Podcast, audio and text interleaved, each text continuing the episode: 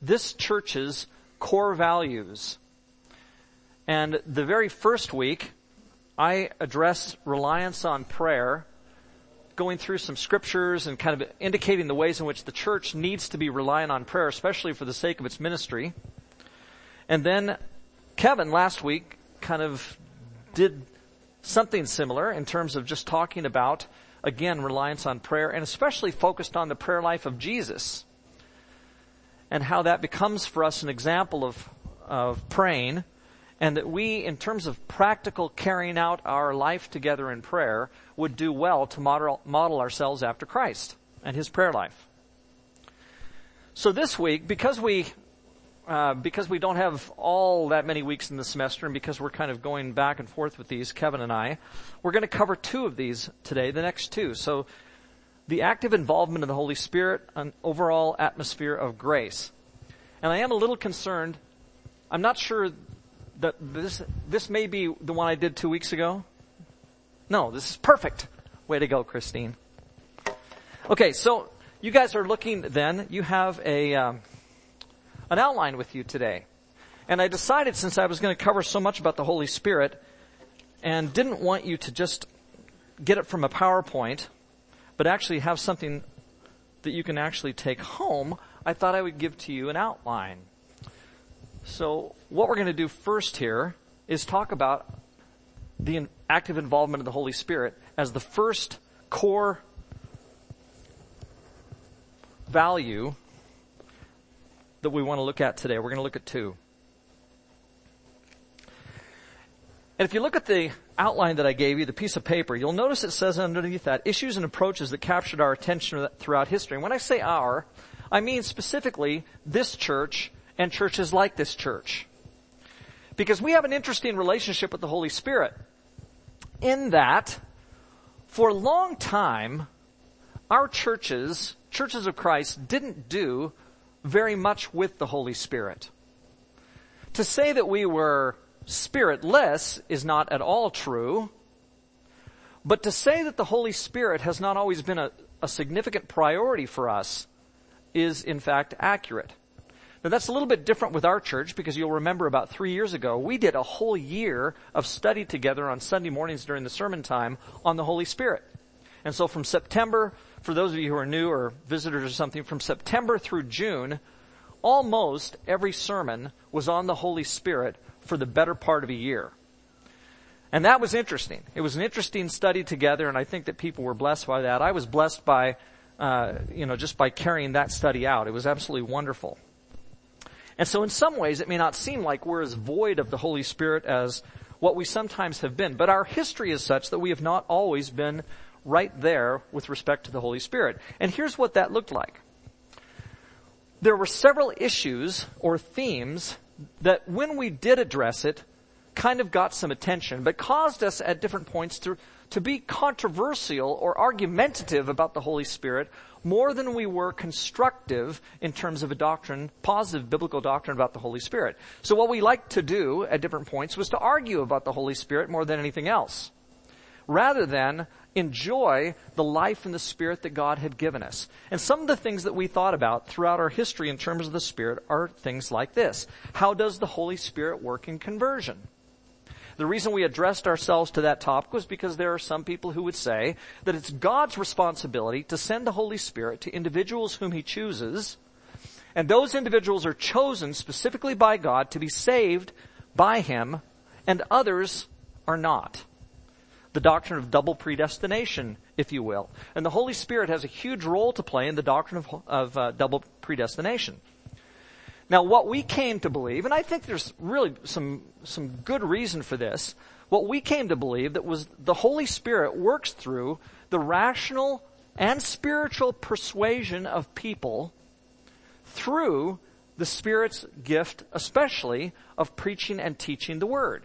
So in other words, the Bible is used to teach people about who Jesus is, and the Holy Spirit uses the Bible in order to convert their hearts. So people make a decision in response to what it is that they've heard about the gospel, heard from scripture about who Jesus is, and that converts them. And that's not to say the Holy Spirit has no role to play at all in that. The Holy Spirit does work through that process. But we would say that the Spirit works through that process rather than some special choosing of an individual. So instead of the Holy Spirit just saying, I'm going to choose Ed, there's nothing Ed can do about that, Ed is going to be a child of mine no matter what, uh, he can rebel if he wants, but I'm still choosing him, he's going to be a Christian. That is the way that some have approached the doctrine of the Holy Spirit in terms of the way the Spirit converts people. And we've traditionally said, nah, actually we think he does it through something like the washing of water and the Word which comes right out of Titus chapter 3.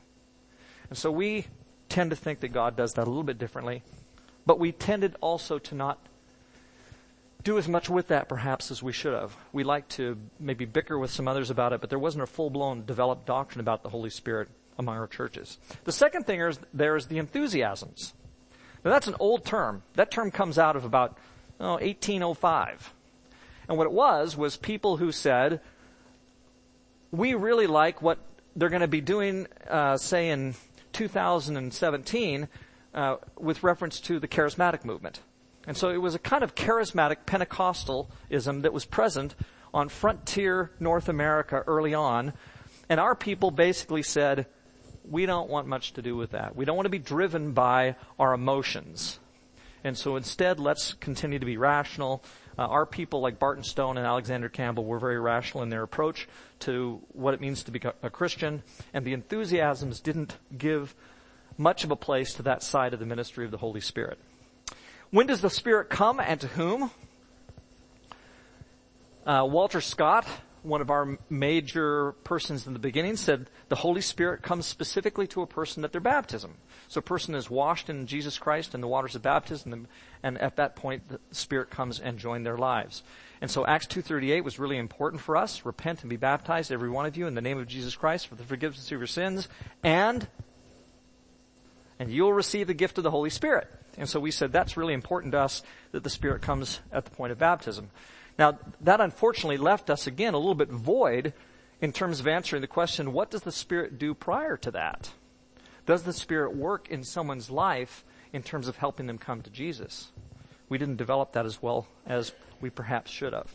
Cessationism, uh, which basically is a doctrine developed by a guy named B.B. Warfield, who was a uh, theologian at Princeton Seminary. He was uh, Reformed, um, which means he was like Presbyter- he was Presbyterian and developed this doctrine that basically said that when the apostles died out, so did the gifts of the Holy Spirit. And our people, because we were quite rational, uh, loved that. So we kind of bought into B.B. Warfield's theology about cessationism, and we said, yeah, indeed, the gifts of the Holy Spirit died out with the last of the apostles. Personally, I don't think that the Bible teaches that. I think, in fact, you, you course won't find the word cessationism in the Bible or anything like that. Uh, I, I don't think that the gifts of the Holy Spirit necessarily had to die out with the last of the apostles. And so we didn't develop uh, a very positive doctrine at all in terms of spiritual gifting and how spiritual gifts show up in the church. Uh, that needs to be changed among us for sure. And it is changing. Um, earlier, baptism of the Spirit and our reaction to the holiness movement. When the holiness movement arose, uh, with Pentecostals and uh, Nazarenes are part of the holiness movement. The Methodists are originally part of the holiness movement. We didn't know what to do with all of that. And so, again, we were quite rationalistic in our response to it, and we tended to teach the cessationist perspective. But sometimes that was couched in the language of the holiness movement or holiness doctrine, which we tended to shy away from. In fact, in response, if you just keep going down the list there, we talked about the Spirit being present only in the Word. And so the only way that the Spirit would really show up for many of us was specifically through Scripture. It's as if the Holy Spirit wasn't really alive and present and doing something. Uh, in recent days, some of us who are a little bit cheeky uh, would say that for us, the Holy Spirit was a retired author. He wrote a great book, and then he kind of went away. And that's sad. Like that's, uh, and it's also extremely unbiblical to think in terms of the Holy Spirit simply inspiring Scripture and then walking away. So, um, we don't have a, again, a strong doctrine of the Spirit working in conversion or in sanctification. The Spirit doesn't operate, uh, or at least hasn't always operated outside of, uh, Scripture, which is, I think, a pretty shallow doctrine when it comes to discussing the ministry of the Holy Spirit. And in fact, I would say that instead, the Spirit's indwelling, which is the next point on the outline there, is probably where we can balance out what we should have done uh, in terms of the, Spirit only being present in the Word. Instead of saying that, we could say, actually, the Holy Spirit and His presence indwell us in significant ways and indwell every Christian. And so that's a positive doctrine that would allow us to maybe uh, overcome where we sometimes have been. And then uh, the miraculous presence and gifting. Again, we haven't done near as much with that as we should. I personally think that the typical Pentecostal charismatic movement sometimes goes way off the map in terms of allowing their emotions to dictate, rule, and run what happens in the church. But it's just as much a mistake, if not more, for us to simply say that the Holy Spirit is not active in those kinds of ways, in my opinion. Uh, there's a lot still going on with that today. Various waves of charismatic Pentecostal leanings that have taken place in churches uh, over the years, and I, I, like I, I, where I'm at personally with all of that is it, it does scare me a bit. Uh, there is a tendency, there's something about me that uh, is skeptical about things that I find irrational, and so I do like to question when someone says to me, "The Lord told me," I, you know, I do tend to like to say to them, really? Like, you know, what does it mean that the Lord told you? Uh, how do you differentiate what you hear in your own inside voice uh, or inside your own head from that which the Holy Spirit has spoken to you? How, you know, how do you know? Like those things, I think, are difficult. Okay, uh, but I, t- I tend to opt for something perhaps a bit more rational. At the same time, though, if we rule all of that out, uh, then what do I do with the fact that I've prayed and things have happened when I've prayed. When God appears to have come and done something. And I have no way to describe that other than to say that was a miracle. I think it's totally appropriate for us to talk about miracles. Uh, and certainly when it comes to gifting, we need to talk about the Holy Spirit and His gifting. Uh, just recently, our elders and staff and their wives all went through a gifting exercise where we uh, took a spiritual gift survey and just asked the question, how has the Holy Spirit gifted us in various ways for ministry? And I think that's healthy. And then finally here, in terms of just the things that we, the issues that we face sometimes, the, the idea of the spiritual disciplines. Spiritual disciplines have now been talked about using that language for decades.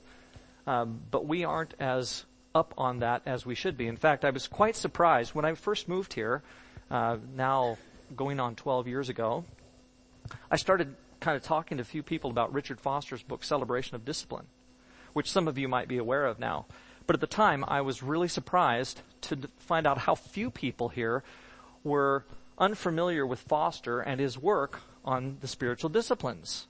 Uh, and if I was to talk about Dallas Willard and his book, The Spirit of the Disciplines, or any of those kind of spiritual discipline studies, things that would take us deeply into things like prayer and study and giving and service and all of those things, we were just a bit ignorant of, uh, like of Richard Foster's work and of Dallas Willard's work, which just shows where we sometimes have been, even with something like the spiritual disciplines. So all of these things that I've just listed here at the top of the outline are all ways in which we have done something perhaps with the Spirit, maybe not as much as we should have, uh, sometimes these have been issues of, of, controversy among us, sometimes areas of focus, but I think we have some growing to do in those areas. Okay? Now, before I go any further, let me just stop and see if there's any questions or comments about all of that so far. Maybe you think I'm wrong. Maybe you think we've been absolutely steeped in the Holy Spirit forever and ever in wonderful ways, uh, and that we have nothing new to learn. Uh, or maybe you think differently. Any comments about all that? Yes, ma'am.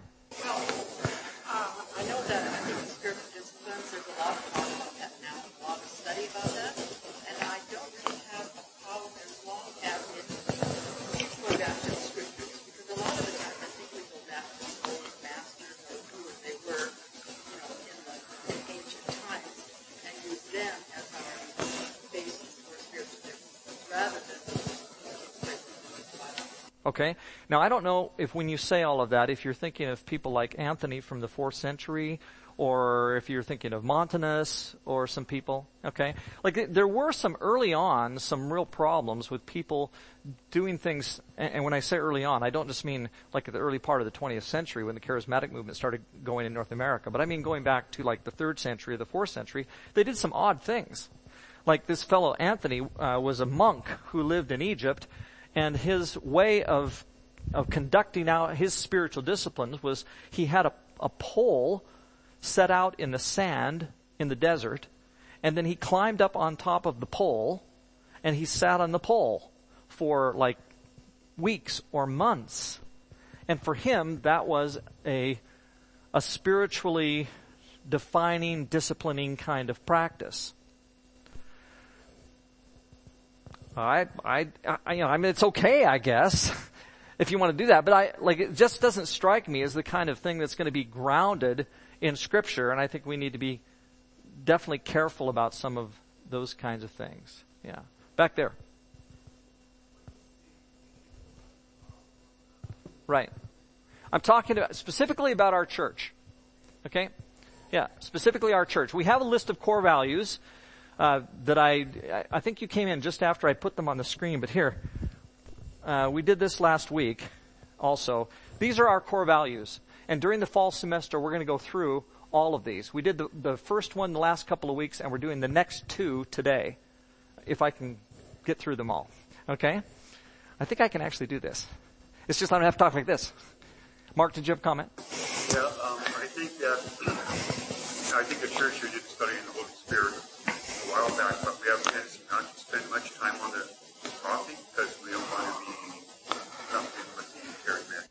Right. Mark just expressed that sometimes we don't talk about this as much because we don't want to be lumped in with a certain uh, group of people that we maybe see some abuses in. And and while I agree with that, I think that's I think that can be very dangerous. Uh, very dangerous to simply say, well, we don't want to be them, therefore we're going to go in a completely different direction. Okay? When maybe them has some really good things that we need to learn. Uh, in the same way that we need to teach them some things. So we have to be careful about the old proverbial saying of not throwing the baby out with the bathwater. And sometimes we've done that when it comes to uh, the Holy Spirit and His ministry in the church. Okay? Well, let me move on here. Sorry, uh, we're still here. I guess uh, this is on the outline. What's right with where we've been? Well, we have been committed to letting scriptural precepts control and understanding rather than experience. And Sister Straker was expressing that just a moment ago, making sure that the Bible is the grounding for whatever we have happen in relation to the Holy Spirit. And I absolutely agree with that. I think that's where we've been. I don't mean when I say that that experience should never be a factor but we want Scripture to control what happens. Uh, ultimately, if people are doing things uh, in the name of the Lord that are just absolutely unconnected with what's uh, in the Bible, whether they claim to be driven by the Holy Spirit to do that or not, that seems to me to be uh, risky at the very least. Uh, we are in some ways an intensely spiritual people. There's no doubt about that uh, our concern for Scripture, our concern to do what's right, our concern to, to have the church function as the people of God in a positive way, all of that, I would say, is very positive, and I'm grateful that we have a church that does those kind of things. So, we could say we are in some ways an intensely holy spiritual people because it's the Holy Spirit who's ultimately responsible for our spirituality. And I think that is the case with us, even if there's some advancement that we could do there. Uh, we have refused to let psychology and emotions dominate our spiritual reflections. And, and I think that's generally uh, true. We, and that, I don't mean that to be a blanket rejection of everything that goes on in the charismatic or Pentecostal movement. That would be a mistake. Um, I just think that it's, it is the case that we have not allowed some things to dictate who we are uh, when those things probably should not dictate who we are, namely sometimes psychology and emotions. So I'm, I'm grateful for that. Now at the same time, does the Holy Spirit use emotions? Does the Holy Spirit somehow work uh, even on our minds and our own spirit so that there's a connection between ourselves and Christ through the Holy Spirit? And, and I would say absolutely. Like if we try and rationalize everything that we do in faith, and try and even rationalize somehow what the Holy Spirit is doing among us, I think that's dangerous. The Spirit doesn't want to be put in a box. The Spirit doesn't want to be prevented from doing something among us that the Spirit wants to do. And sometimes our own rationality can prevent the Spirit from working. Paul specifically said, do not hinder the Spirit. Don't, don't squelch the Holy Spirit. And we, we have to be careful of that. Elsie?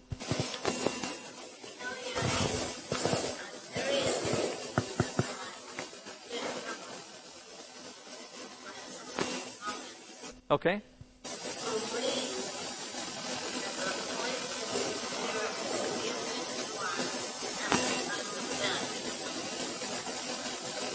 Okay.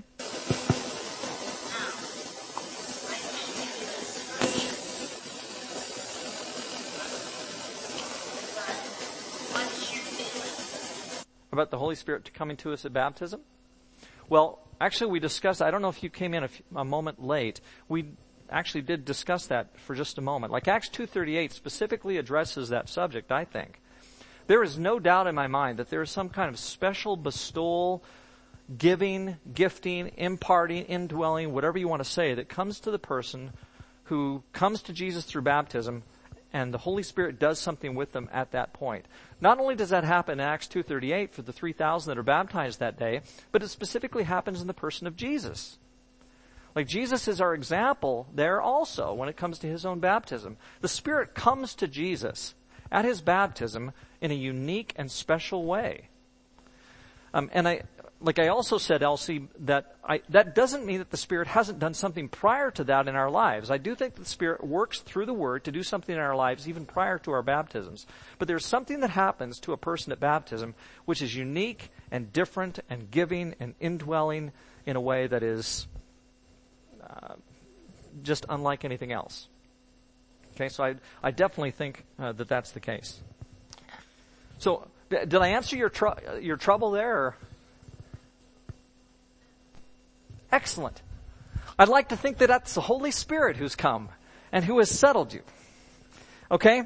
So we've refused to let psychology and emotions dominate our spiritual reflections, and then in this category here, we've been open to our perspectives being changed by God. And I think that's the Spirit too.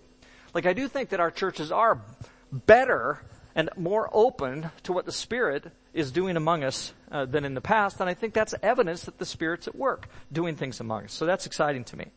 Okay, our insufficiencies, and I'm just going to read through these quickly without a whole lot of explanation because I need to move on. Uh, we've been largely reactionary rather than proactively constructive. So we have not done a great job of of doing biblical theology when it comes to the Holy Spirit and having the Spirit uh, a doctrine of the Spirit really developed among us. Uh, that's only in recent years that more has been done in that area. We've been largely reactionary coupled with a polemical, disparaging kind of attitude. So not only have we not been proactive in constructing a doctrine, but sometimes we've simply been argumentative, which is a mistake. We've insufficiently let scriptural precepts control our, our understanding. We've been hesitant and frightened to undertake in-depth examination of a doctrine of the Holy Spirit. And that's because, as Mark was saying, Others are doing other things, and it scared us. And so we didn't do the kind of Bible study on the Holy Spirit that we should have been doing all along. Uh, rational empiricism has controlled us as much as scriptural precepts. Uh, we are children of our own age, and in fact, children of a past age in some sense. Um, many of us are still more rationalistic than we are postmodern. Uh, and that's always probably going to be the, the, case with many of us. Um, and that's that sometimes our, our rational empirical mindset can sometimes hinder, I think, the work of the Spirit. We've been given insufficient attention, we've given insufficient attention to the spiritual side of human existence. I think that's just the case. Again, sometimes way too rationalistic and, and far too dependent on the fleshly things, oftentimes. Um, not God dependent enough. We have been insufficiently theologically and narratively driven rather than being driven by individual propositions. In other words, we haven't looked at the whole story of Scripture to see God taking us someplace through the blessing of the Holy Spirit. Sometimes we've just looked at, give me the book, chapter, and verse for everything, every little point, and that's been our key to everything, rather than allowing the whole story to speak to us. And I, I think that's been a mistake. Uh, we've been insufficiently Trinitarian. If, if we think seriously at all about Father, Son, and Holy Spirit, which I think we should, then clearly we're going to have to talk about the Holy Spirit. We've been inherently individualistic in assessing the Holy Spirit's role rather than asking the question, how does the Spirit work in the ministry of the church? How does the Spirit move the church? How is the Spirit alive in the church? We tend to focus on the individual gifting, which I think is a mistake. And we've tended to let questions of practice supersede the, con- supersede the contemplative life. And so a lot of times we've just been asking the question, how's the Spirit going to work among us to do something rather than asking the question, how does the Spirit help me in my own personal relationship to connect to the Lord? So those are some ways in which I think we've made some mistakes. Where do we need to be? Well, I think we need to identify the Holy Spirit in a more sufficient way, which means we also need to overtly be, in my opinion, Trinitarian. Uh, again, we don't have time to look at all this this morning. That's why I gave you the outline. Okay? There are scriptural teaching there underneath that point, and there's specific references. I would love for you to just look in your Bibles, look at those scriptures, the, the Romans 8, 9, uh, 1 Corinthians 12, and all of those others look at those passages and just see the way that the New Testament does something with the Trinity. And people will say, well, the word Trinity is not in the Bible. True. But the Father, Son, and Holy Spirit and their unity is everywhere in the Bible. And you're certainly going to find it in those places. Um, the Spirit and our relating to God, a turn to relating to God through an acknowledgement of the Spirit's role and a turn toward biblical spirituality. I think this is huge and very much needed. That's why we spent a year talking about the Holy Spirit. Because there is a need for us to turn and look at the Holy Spirit and the role that He needs to play in our biblical spirituality. And there's tons of stuff there for you to look at in terms of the way the Spirit needs to work among us.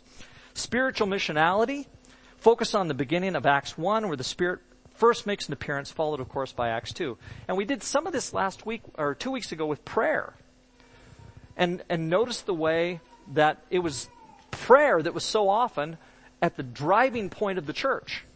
But if you'll remember, one of the things I said two weeks ago was, every time you see the church praying and being moved to do something in its ministry, the Holy Spirit is right there. Like, almost all those passages that we looked at had the Spirit mentioned right along with the prayer that was going on. So I encourage you to look at those and see the way that the Holy Spirit is the driving force behind the church's ministry. And then being a spiritual community, it's the Holy Spirit that creates our unity and makes us uh, one with each other, helps us become unified in Christ. The spiritual growth and maturity that is ours in Jesus is a product of the Holy Spirit. We use the word sanctification to describe what it is that the Spirit does in helping us to be holy and to mature, and the Spirit works uh, in that way. And again, there's lots there to look at. Living spiritually, Spirit is the incarnation of Christ. Over and over again, Jesus talks about how I'm going to leave. There's one who's going to come after me. He's, when he comes, he is going to be my presence here. If I don't go, he won't come, but you really need him. In fact, you need him more than you need me. Jesus says those kind of things over and over again in John 14, 15, and 16. And those passages are some of those that talk about what the Spirit will do when He comes and is among us. And then I just put down some of the spiritual disciplines there at the end. Okay, all that to say that the Holy Spirit is one of our core values. Spiritual life for us is crucial, absolutely core to who we are. If you're a person here today and you're thinking, what is this church about? Who are these people? Well, we want to say to everybody that one of the things that we value as much as anything else is the active work of the Holy Spirit among us. That's crucial and core to who we are. The third core value an overall atmosphere of grace. Now, the fact is, I don't think there's as much deficiency here in, in the way that we have lived in the past as perhaps with the Holy Spirit. And especially in the last 40 years or so, we have greatly changed our attitude, or what you could say is our ethos. Like, who are we as a group of people in Jesus? And I would say that our presentation of ourselves, and in fact, our ethos, who we are as a group of people in Jesus, is far more grace oriented than it used to be. And I'm very grateful for that. And there's two major components to that, I would say. First of all, there's the gospel of grace. This is right from your outline there. Like many evangelical churches, we have historically suffered from legalism, moralism, judgmentalism, and self-righteousness. Sometimes that's been who we are. Now we've beat ourselves up over and over about that kind of thing, but the fact is evangelicals everywhere have for a long time had the same kind of problem. I would say that in the last 40 years or so, we have greatly come out of that.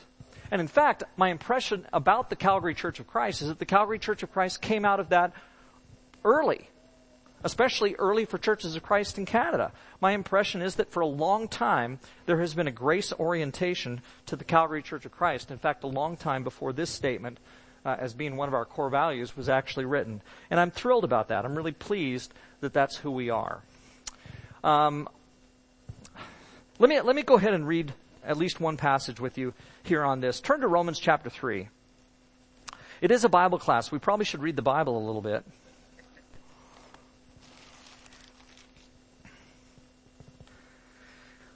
Like you might think, yeah, you know, I go to Bible class, I didn't read the Bible. But if you look at that top section on the Holy Spirit, I probably gave you 50 scriptures to read.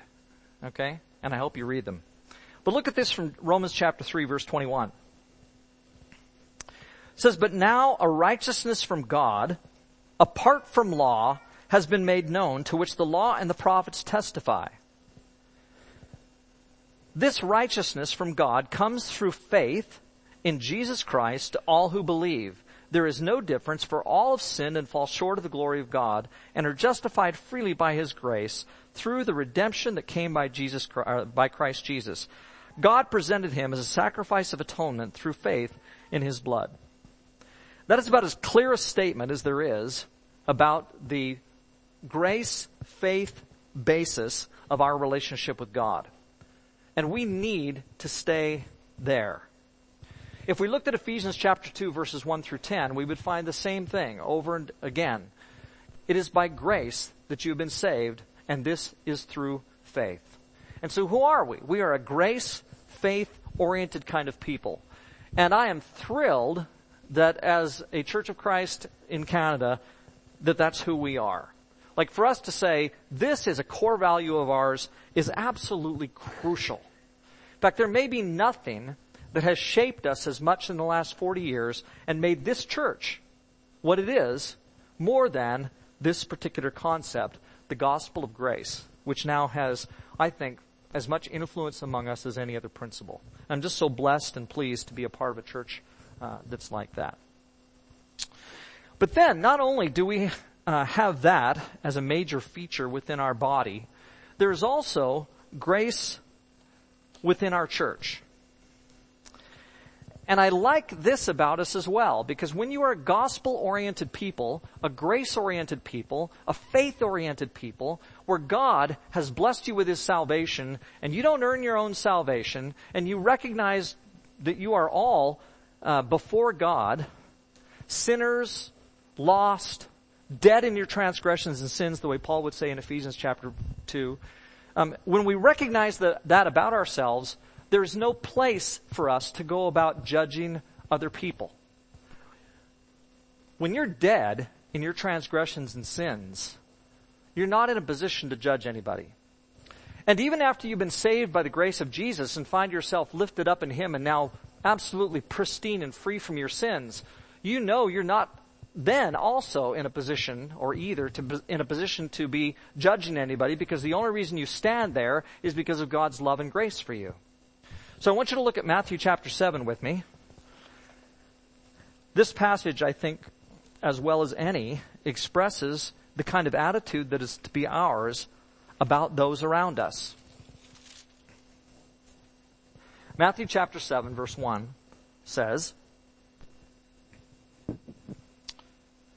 Do not judge, or you too will be judged.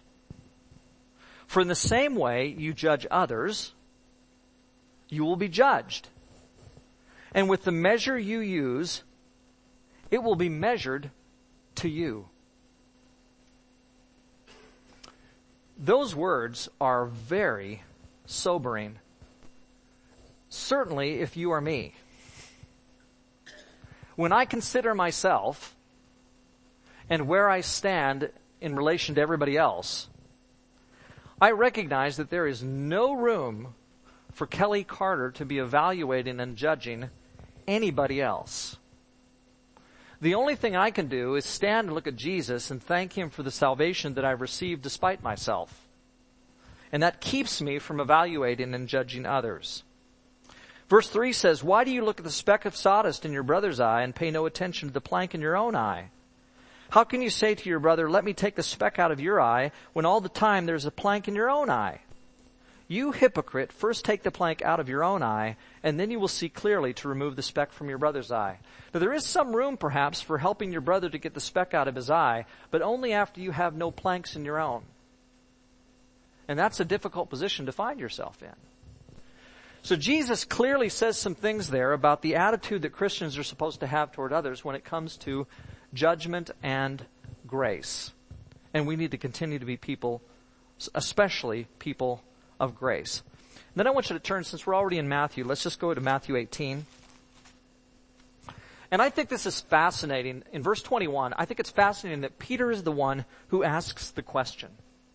Like, what is it that this guy had on his mind? Who was Peter not wanting to forgive? Or maybe he was thinking, will they continue to forgive me? But something was on Peter's mind when he asks this question. Then Peter came to Jesus and asked, Lord, how many times shall I forgive my brother when he sins against me? Up to seven times? Jesus answered, I tell you, not seven times, but 77 times. And of course, when Jesus says that, he doesn't mean 77 times or seven times 70 times. You know, there's no multiple of seven here that Jesus is trying to refer to. He's talking about complete forgiveness. He's saying, you just keep on forgiving. Therefore, the kingdom of heaven is like a king who went to, uh, who wanted to settle accounts with his servants. As he began the settlement, a man who owed him 10,000 talents was brought to him. Since he was not able to pay, the master ordered that he and his wife and his children, all that he had, be sold to repay the debt. He's selling the whole family. The servant fell on his knees before him. Be patient with me, he begged, and I will pay back everything. The servant's master took pity on him and canceled the debt and let him go. But when that servant went out, he found one of his fellow servants who owed him a hundred denarii. He grabbed him, which was, of course, nothing in comparison to his debt. He grabbed him and began to choke him. Pay back what you owe, he demanded. His fellow servant fell to his knees and begged him, Be patient with me and I will pay you back. But he refused. Instead, he went off and had the man thrown into prison until he could pay the debt. When the other servants saw what had happened, they were greatly distressed, and they went and told their master everything that had happened. Then the master called the servant in. You wicked servant. And why is he calling him wicked? Because he won't forgive. He won't forgive. You hold on to bitterness and refuse to forgive someone, and the the judgment of Jesus about that is, you wicked servant. I canceled all the debt of yours because you begged me to. Shouldn't you have mercy on your fellow servant just as I had on you? In anger, his master turned him over to the jailers to be tortured until he should pay back all he owed. Tortured. This is how, verse 35, this is how my heavenly father will treat each of you unless you forgive your brother from your heart. And we want to be a church and a group of people who is grace filled, forgiveness oriented to the point when we see each other sin, when we have grudges against each other, when there is bitterness between us, that we fall all over ourselves to go to the other person and say, please forgive me. And we forgive on the spot. Because that's how God treats us. And we need to have such a perspective. And so we find ourselves, I hope, absolutely grace oriented with an atmosphere of grace characterizing our church so that it's become actually one of our core values. Okay? Any comments about that one before we close our time today? Standing against hatred and injustice, is that considered judgmentalism? Is standing against hatred and justice. Injustice. Injustice. Justice. Considered. Like protest. Yeah? Is that considered? Considered being judgmental. I would say no. I would say that if you're truly standing against hatred and injustice, you're actually doing something right rather than ca- casting casting unjust judgment. Okay, like I would say that it would be that it would be a legitimate discernment, um, and maybe even you could say legitimate judgment or assessment when you find something like real injustice or hatred that we're evaluating. I don't think that I would call that judgment in the spirit that Jesus was calling something judgment. Mark? I think we need to do that how we approach it. Yes. You don't think that we should just hate the people who hate? I know that sounds like a glib statement. I think sometimes we don't I would agree. I would agree. In fact, it's very easy for us to find those with whom we disagree and disagree with them so vociferously that we end up being just as bad as they with the negative attitude that we have in judgment of them. Even when it's done in peace and love, still you know, misunderstood, sometimes intentionally. It can be, yeah, sure. I would agree. I mean, I don't know what I would be referring to, but you watching the video. I don't know specifically what you're thinking about, even even with your comment about the news. I don't know because our news is so filled with this kind of thing constantly that. Go ahead, Mark. They are soon echo where buildings coming from Lang couldn't see what I seen on the TV national news news last night. Thirty-two thousand illegal they have crossed the illegal border points, trying to escape the counting and saying. And you see the people at the, at the demonstrations, I couldn't believe it. It's like they would get some with their point of view, Islamophobia and, and Islam and whatever, you know. And I just couldn't believe it. Wow. I didn't see it, so I can't really comment. Um, I do know about all the immigrants, but I don't know anything about the protests that went on, so I can't address that. Kevin, and then this will be the last comment.